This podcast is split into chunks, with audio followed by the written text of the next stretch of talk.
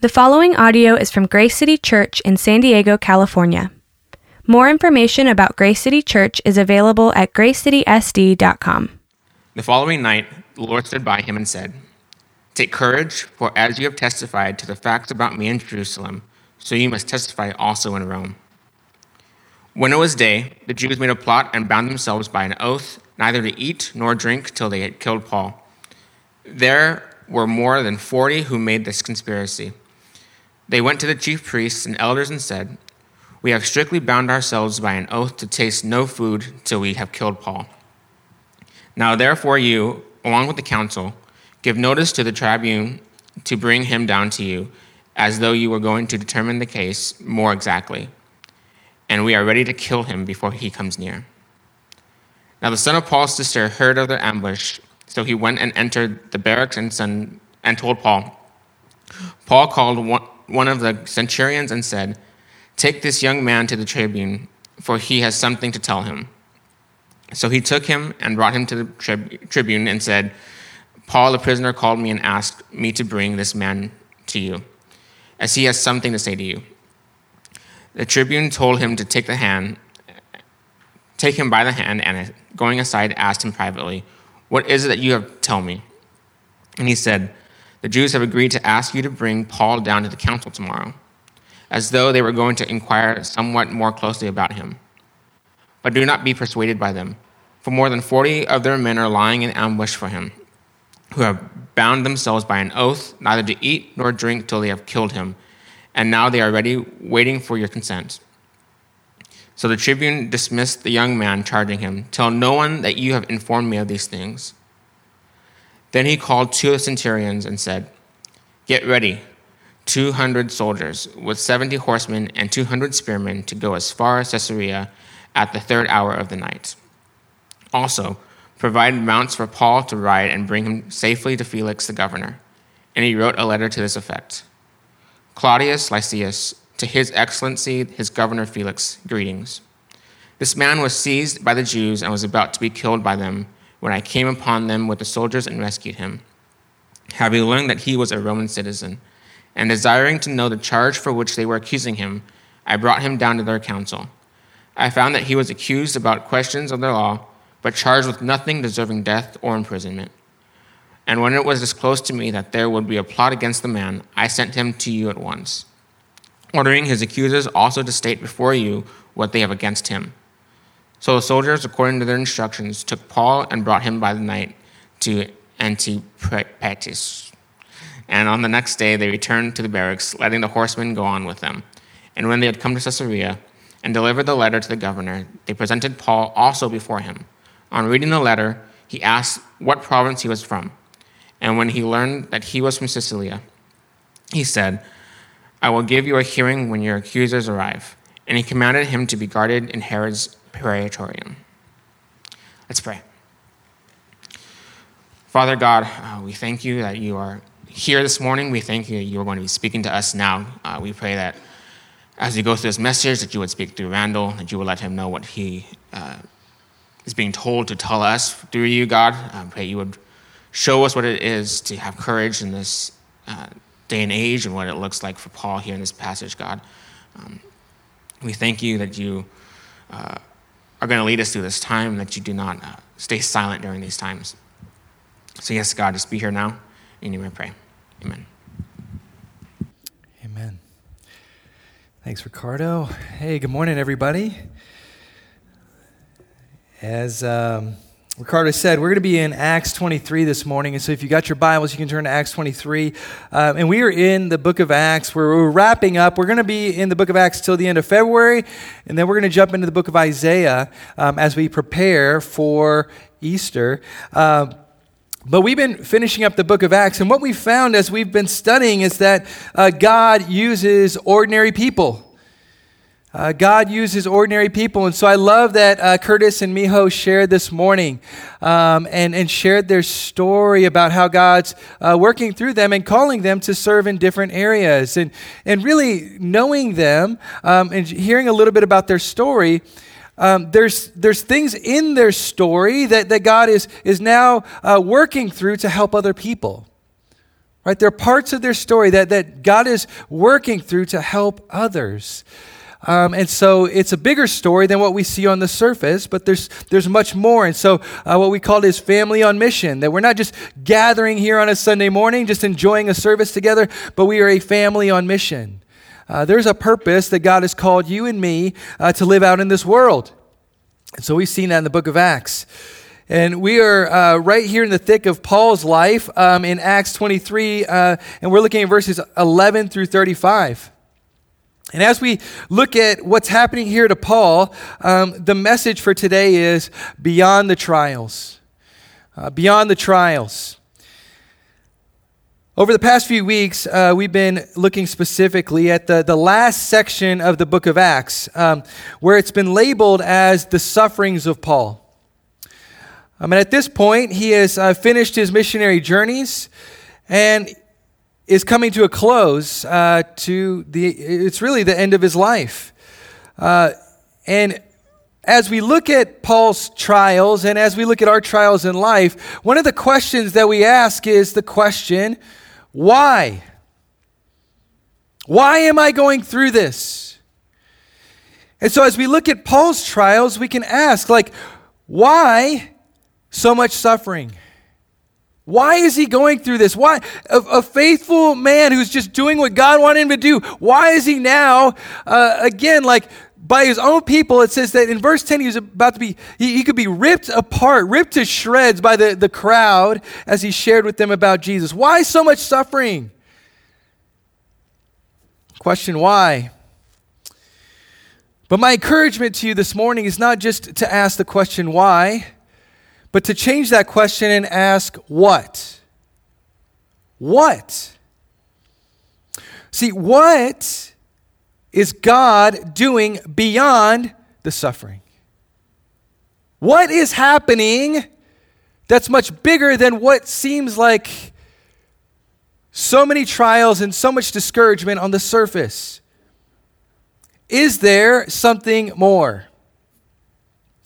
Uh, growing up, one of my favorite gifts that I got during the holidays was my parents um, for Christmas got me the Ghostbusters um, like house, you know, like the, the, the, the stage, the fire station. Like they got me the house and the car and all that stuff. And so I remember like watching all of the movies of the Ghostbusters and I loved it. It was, it was so much fun. Um, and I saw recently that there was like a new one out.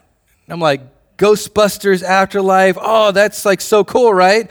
Um, and there's this uh, quote in this movie um, of the, the new movie that came out of uh, Dr. Venkman.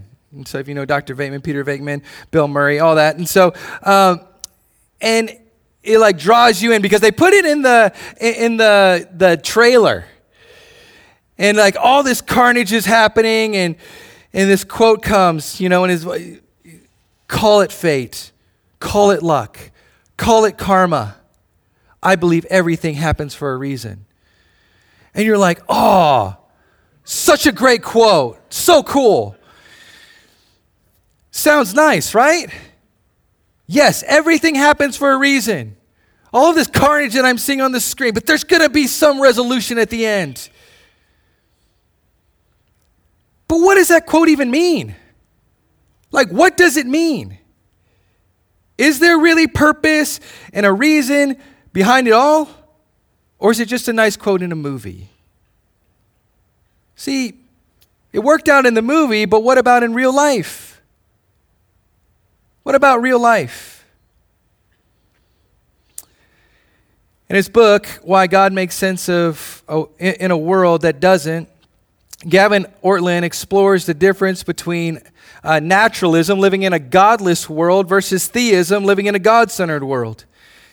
And he says, Theism allows us to live within our humanity more comfortably. Okay. He says, This is why. We are not accidental collocations of atoms, as Bertrand Russell put it.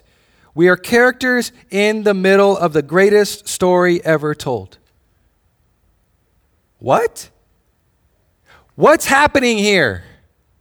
What's beneath the, the, the, suffering and all of that? What is it? Gavin Ortlund and the Bible would say that there's a, the greatest story ever told that's being written right now. It's being written in the book of Acts. See, at the end of Acts, much like uh, the book of Esther, if you read the book of Esther, God's name is not directly mentioned in the book of Esther. And what you're going to see in, in today's uh, narrative of what happens here, as we read the actual narrative itself, God's name is not mentioned of what's happening, but we get a clue in verse 11 of what's really happening. We see that God's invisible hand is at work in the midst of Paul's trials. Is it just a coincidence that all of these things happen in this narrative here, or is it the hand of God at work in the greatest story ever told? What is it? R.C. Sproul, in his book, The Invisible Hand, says While the popular adage declares that the devil is in the details, it is more accurate to avow that God is in the details. The doctrine of providence declares that God's providential rule extends to all things great and small from the huge to the minute, the infinite to the infinitesimal. As much suffering as we experience in this world, could we believe that there's a greater story that's being told? Because if I don't believe that personally, man, I get discouraged and I get caught in the details, right? I get caught. See, what is God doing? Not just why, why is this happening, but what? Is he at work? And what is he doing? So our text is from Acts 23. And um, the question is how does Paul find comfort and protection in knowing God is in the details? Well, it's when he experiences number one, God's assurance, number two, God's hand, number three, God's plan. God's assurance, God's hand, God's plan.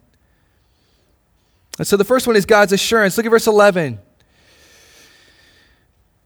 The following night, the Lord stood near Paul and said, Take courage.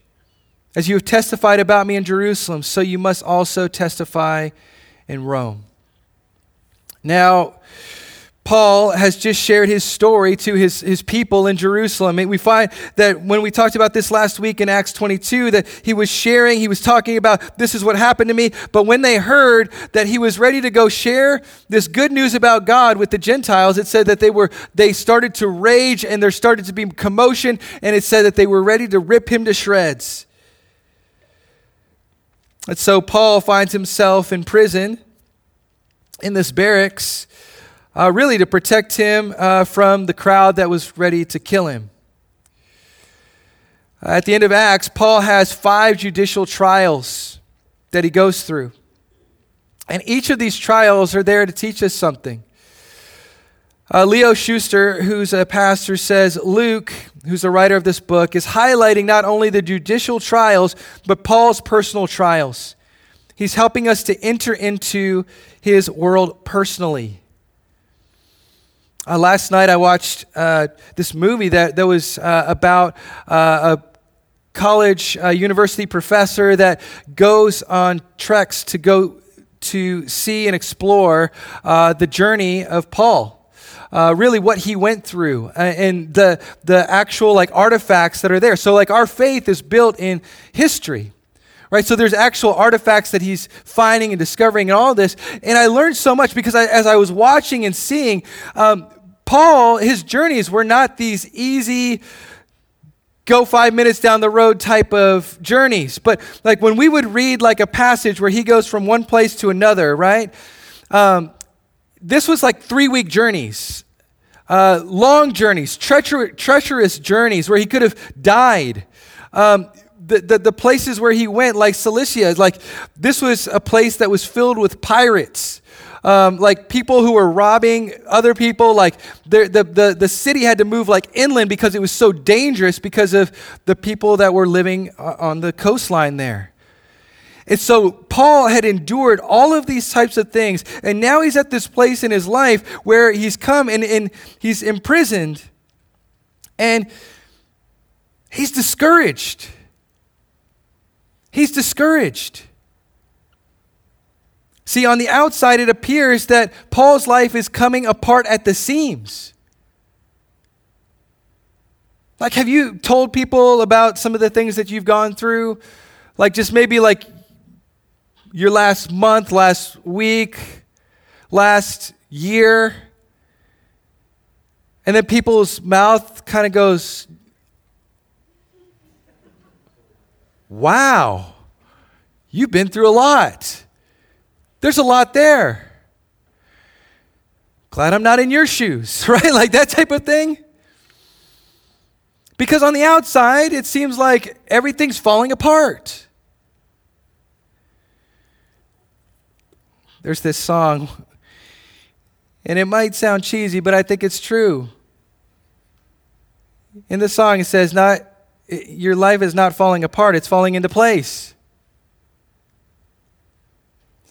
And if we believe, like the Apostle Paul, it's not falling apart; it's actually falling into place exactly where it needs to be. Could it be that God's at work? See, what Paul needed at this point as he's going through these discouragements, because we find out what does the Lord say to him? The Lord comes near to him. What do you say? Take courage. Why would you tell somebody take courage? Because they're discouraged, they're down. And so Paul needed something more. And so, what did God's assurance look like? Well, there's two parts. The first one is the closeness of Jesus. Here's what it says in the verse, uh, in verse 11 The Lord stood near Paul. The Lord stood near Paul. Now, Jesus often appeared to Paul at crucial points in his life. Uh, we see it in, in Acts 16, in Acts 18, in Acts 22, in Acts 27 we see that the Lord comes near to Paul in those moments because the Apostle Paul, yes, the Apostle Paul got discouraged. What was he experiencing? One commentator points out that Paul had found an unsupportive church in Jerusalem. He'd suffered physically and emotionally. He may be questioning and wrestling with discouragement, and he's feeling alone. He feels like he's all by himself. He was in deep need of God's grace and encouragement. And what does it say? The Lord stood near to Paul.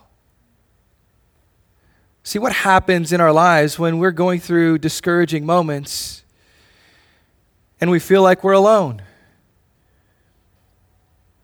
It can take us on a spiral even deeper. But what is behind the story? What's, what's really happening here? Well, Hebrews 13:5 tells us God has said, "Never will I leave you, never will I forsake you." So, even in those moments where I feel like I'm alone, I'm not really alone. God is there. And that's what Paul is experiencing in this. And he needed to know the closeness of Jesus. He needed to know it. See, for Paul, he had these supernatural encounters with God. For us, it could be just opening up your Bible and reading a passage. Okay, tell me you how many times I've opened up the Bible and I'm like, no way. Are you serious? Like, I needed this right now.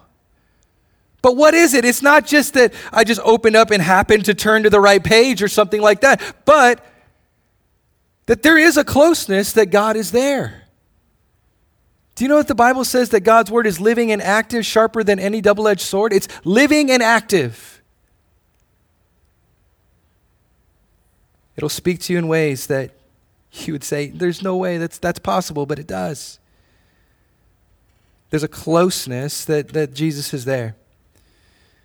But listen to the words, the words of Jesus, and, said, Take courage, as you have testified about me in Jerusalem, so you must also testify in Rome.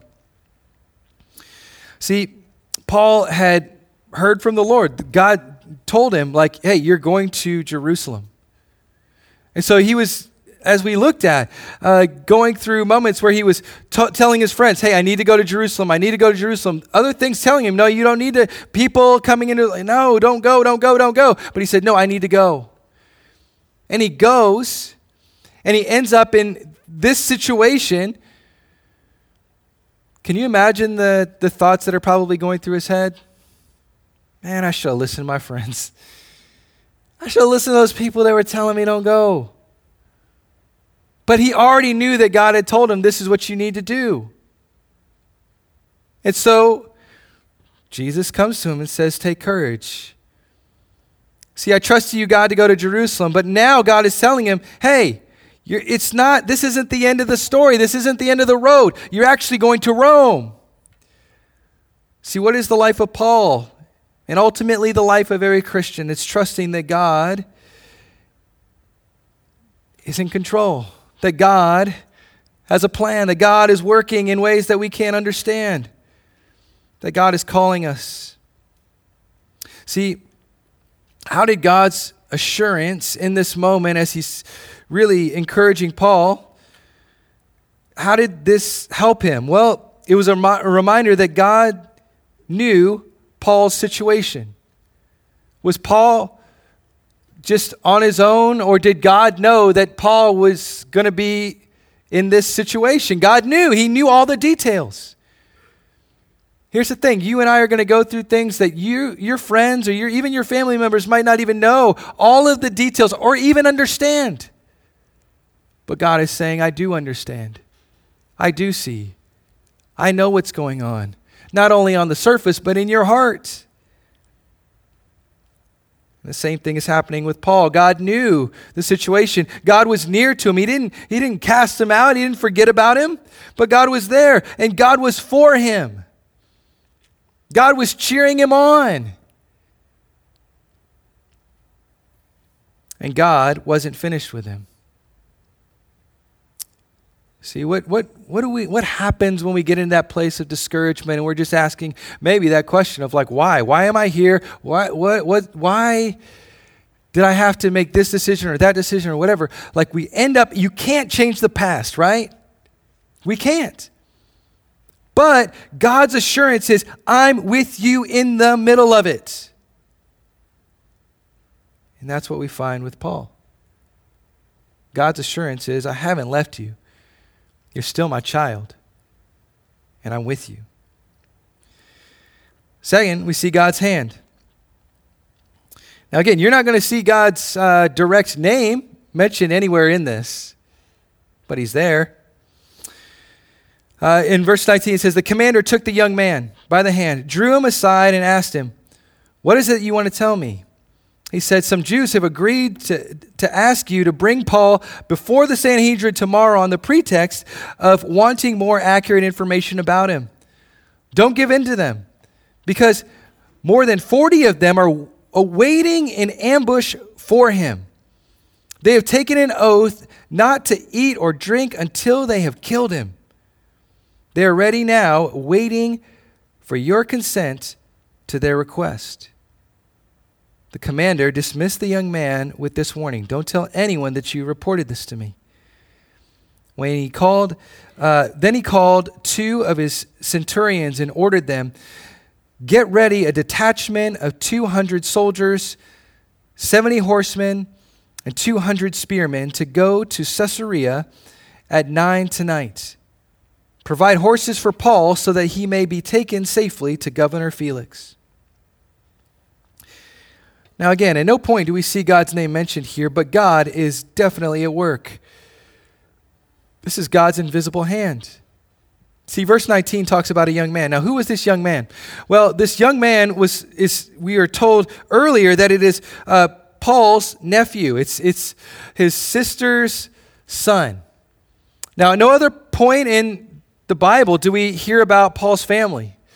Uh, but in this instance, this is what we hear about his family is that somehow, some way, there was a conversation that was happening, and Paul's nephew was in earshot distance of hearing the plan to kill Paul.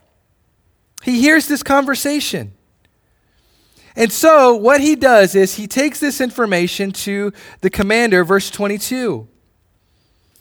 And the commander listens, hears, and says, Don't tell this to anyone that you reported to me. Why? Because he would probably be killed. And so the commander says um, to his centurions in verse 23 get 200 soldiers, 70 horsemen, 200 spearmen. In verse 24, provide horses for Paul. Paul is in a situation where you think there's no way out. There's no way out. There's people that want to kill me. If he goes out there, he, he would have been dead if there was no intervention. But somehow, some way, God puts these people in the right places at the right time to get the information, the people that could actually do something about it. And the solution is resolved. Like, there was a situation that Paul didn't even realize was happening, but God did. God knew. And he sends the right people at the right time to help in that situation. Now, we can call it coincidence. We can call it all those things. We can call it luck. We can call it like whatever uh, Bill Murray would call it, right? Like in that quote, like just kind of happens. Or we can say, no, there's something more happening behind it all. Kenneth Gangel said, Sometimes God delivers his children by the simple word of a young relative. Sometimes he has to call in the cavalry. At all times, he is ultimately in charge. What is it that I believe behind the difficulties and trials that I'm going through in life? Are there things that are purposely sent into my life that God allows into my life that are actually meant to make me trust more in Him and believe that He has a plan? could God's hand be at work through all the discouragement? See, have you seen moments where you might have called it coincidence that ultimately were the hand of God at work? There's this podcast out right now that's talking about the implosion of this church, right? This church just like kind of imploded uh, because of pride, arrogance, um, and just a lot of other things, other reasons. And before me and my wife uh, thought about church planning, uh, we were looking and asking God, what do you want for us next? And looking back, I was in the interview process to work at that church as a lead pastor resident everything was lining up where I was like, okay, maybe this is what God's asking me to do.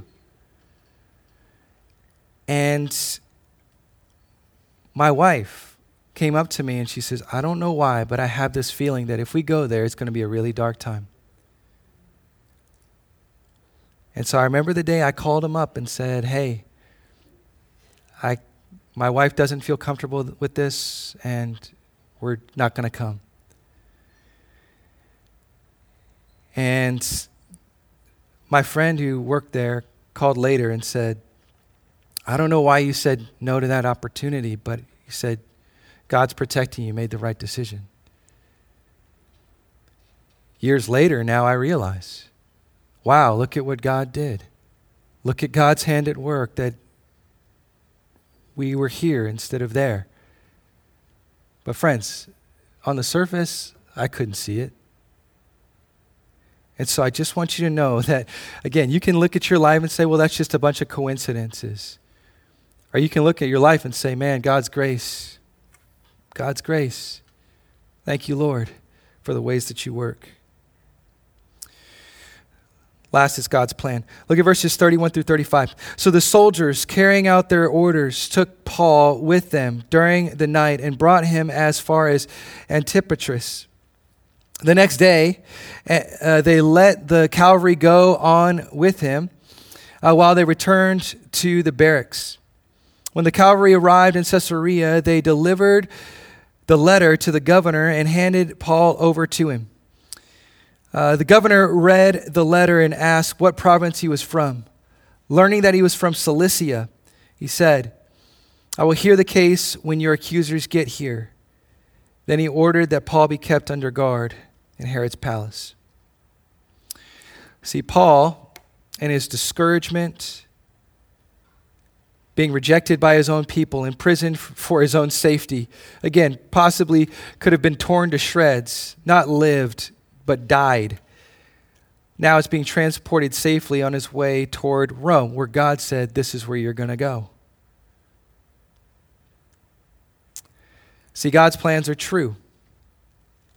Verse 11, Jesus told him, As you have testified about me in Jerusalem, so you must also testify in Rome. See, there was something bigger that was going on that Paul could not see on the surface, but God knew, and God was planning and directing and pointing, saying, I'm going there. This is where, this is where my plan is going. Somebody who in Scripture was discouraged because of the things that he was going through is somebody named Job. Um, Job, at one point, was going through so much trial and trauma that he just was like, God, why? Why, why am I going through all of this? Why? And God speaks to him. It says basically, there are things that you will not and do not understand. These are the mysteries of God, friend. And, and basically, he's like, Were you there when I laid the foundations of the earth? Like, then how would you understand what I'm trying to do that's much bigger than, than what you can understand? And you know Job's response? Job 42, 1 through 2. Job answered the Lord and said, I know that you can do all things, and that no purpose of yours can be thwarted. No purpose of yours can be thwarted. Right? Like there is something much bigger. Like the thing about Job and like reading through that book, Job didn't know that Satan had asked to basically destroy his life. And God said, No, he's going to trust me even through all of that. My servant Job, he loves me. He really loves me. He doesn't love his stuff, he loves me. And what do we see? He finds that, yes, it's true, that he actually did love God. Tony Merida, who's a commentator on this text in Acts, says So the nephew thwarts the plan. Lysias reports the plan. Soldiers transport the prisoner. And all this occurs under the sovereign rule of the king. God has an infinite number of options for working out His will in our lives. While our daily lives may not look spectacular, we can be assured that God is involved in the affairs of His people. Man, to go through life and to feel like, oh, it's just all coincidence, I'm uncomfortable with that. But to go through life and know that there's a God who's with me, bringing resolution to things in ways that I could have never seen or understand. And his plan's much bigger than what I can see on the surface. That's the God of the Bible. And so, just some takeaways as we look at this uh, text today. The first one is this remember his presence. Remember his presence. You might be coming in here so discouraged and you're just stuck on that why question. And I get it, man. I've been there. You're just like, why is all this stuff happening? But like the encouragement is the what. Like in, in remembering what is it is, is remembering that He's with you. What's behind it all? Like that, that God is, is still there. Henry Nouwen once said, Our life is full of brokenness, broken relationships, broken promises, broken expectations. How can we live with uh, that brokenness without becoming bitter and resentful, except by returning again and again to God's faithful presence in our lives. To God's faithful presence in our lives. And I know that many of us, we walk around just bitter, discouraged, and we're stuck in that place. But do you know the thing about the Apostle Paul is, is he never lived as a victim of his circumstances. But he actually says that, that his victory is in knowing Christ Jesus is Lord.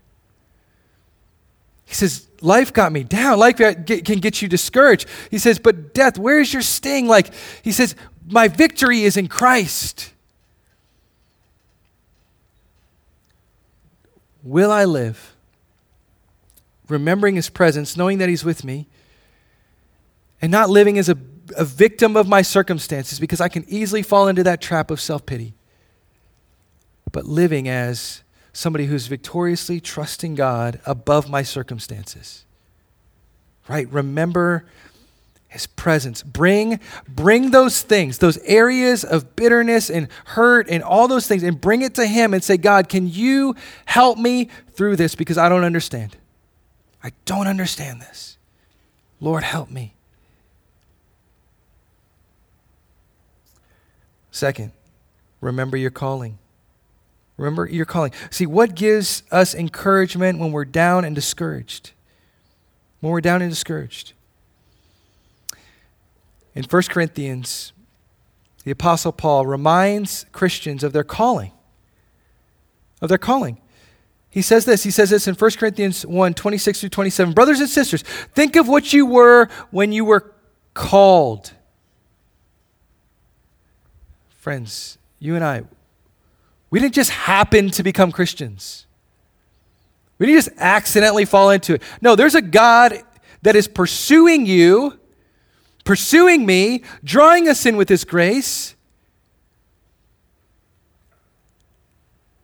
calling us. As a father calls out to his children, Come home. There's a Father in heaven who's done the same and, and, and sent his son to pursue us. And so, remember when you were called. Not many of you were wise by human standards, not many were influential, not many were of noble birth, but God chose the foolish things of the world to shame the wise. God chose the weak things of the world to shame the strong. Here's the thing about being a Christian it's understanding that's not in my strength. It's understanding that I don't have the wisdom. I'm, I, if, if it were me, just me, on my own, trying to navigate life, I'm a fool. I'm a fool. I've heard the illustration before like, do you ever look back on your life and, and think to yourself, man, you know, 25 year old me or 15 year old me, I didn't know anything back then. Like, like my kid, right? They're like, oh yeah, that's baby stuff, right? Like that, they like look back at stuff and you're like, oh man, I didn't know anything. And if that was us then, what did we think about ourselves? I thought pretty highly. I thought I was like making good decisions. I thought I was like doing the best I could, right? Like 39 year old Randall looks at 29 year old Randall, and I'm like, you thought you knew a whole lot, man and you don't. You know, like if I were to look at me back then, I'm like, dude, you got a lot to learn, bro. Like, you know, like that type of thing. The same thing is true for you and me. And so he's like, like, look at yourself.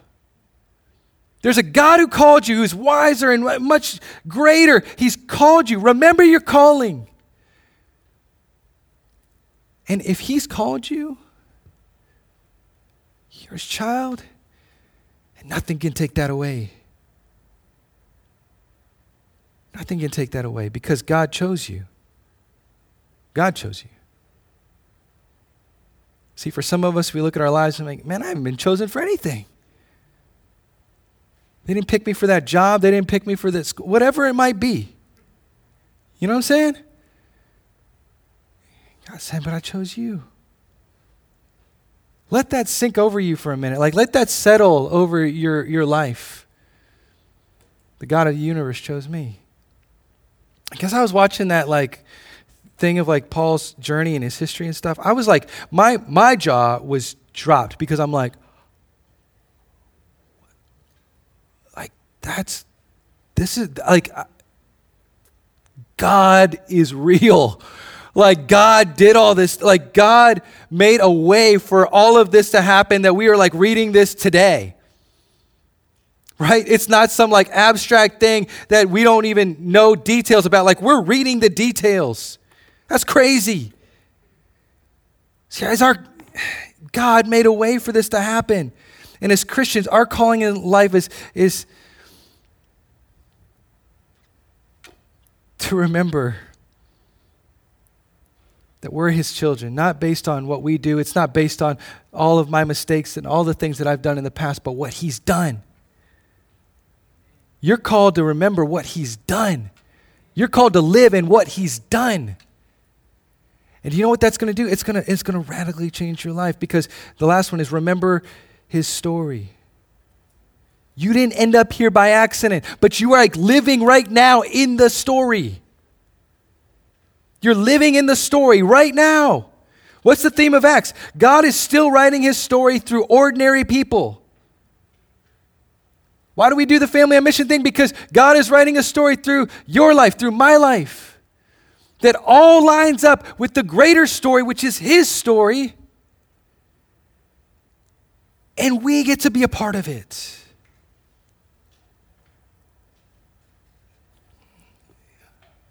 We're going to get caught up in the why. why. Why is all this stuff happening? We're going to see what God's doing and see that, oh, wow, there's a bigger thing that's happening than what I could see on the surface. And if I could just look back, like I'm looking back over my life now, the decisions I would have made in the past, saying, wow, God, you protected me from this, you protected me from this, you did all of these things. Look at what the Lord has done. See, ultimately, the gospel story is that Jesus going to the cross was not plan B. It wasn't some kind of like reaction to a fallen and broken world. No, God had a much bigger plan. Isaiah 53 helps us to remember that. And we're going to be studying Isaiah, but it, it's talking about Jesus. It says, He was assigned a grave with the wicked and with the rich in his death, though he had done no violence, nor was any deceit in his mouth, yet it was the Lord's will to crush him and cause him to suffer. You know what God's plan was? He's saying, in a broken world, in the decisions that we make, Instead of breaking my people, I'll be broken myself. God's plan was to be broken so that we didn't have to be broken. God's story was that Jesus' life would fall apart so that our life could fall into place. Friends, do you see the gospel message of how God continually, again and again, took on the, the brokenness so that we could be put together. See, why did Jesus do this? Because in the gospel, there was much more than just the surface and the trials that Jesus faced. There's much more than a bloodied, beaten Jesus on a cross that's laid into a tomb. There's much more than that. What was God doing? Isaiah 53:10. And though the Lord makes his life an offering for sin, he will see his offspring and prolong his days, and the will of the Lord will prosper in his hand. When you see your life and my life in the hand of Jesus, you know what kind of hand that is? It's a nail scarred hand. It's a hand that is rough and callous from work. The work that it took for us to be saved. When we see that our life is in His hand, then our life will start to make sense. Even through the suffering and the trials that we face, knowing that there's something more that's beyond the trials. Let's pray. Jesus, it, it, it's hard at times to see you, to see you at work through the things that we go through, through the trials and difficulties that we face. But Lord, we bring all those things to your feet, and we ask God in our brokenness, we just keep bringing it again and again and say, Lord, help us to see that you're near. Help us to see that you're speaking. Help us to see that your hand is at work, even though it's easy for us to think, oh, it's I, I got here on my own. We didn't. And that ultimately you have a bigger plan than what we can see. We lay all those things at your feet, Lord, and ask that we remember that your grip on us is stronger than our grip could ever be on you. And that because you've called us to be your children, your firm grasp is the best place to be. I pray this in Jesus' name. Amen. Thank you for listening to this resource from Grace City Church. If you found this helpful, feel free to share it and enjoy more resources at gracecitysd.com. Grace City Church exists to equip people with the gospel for everyday life.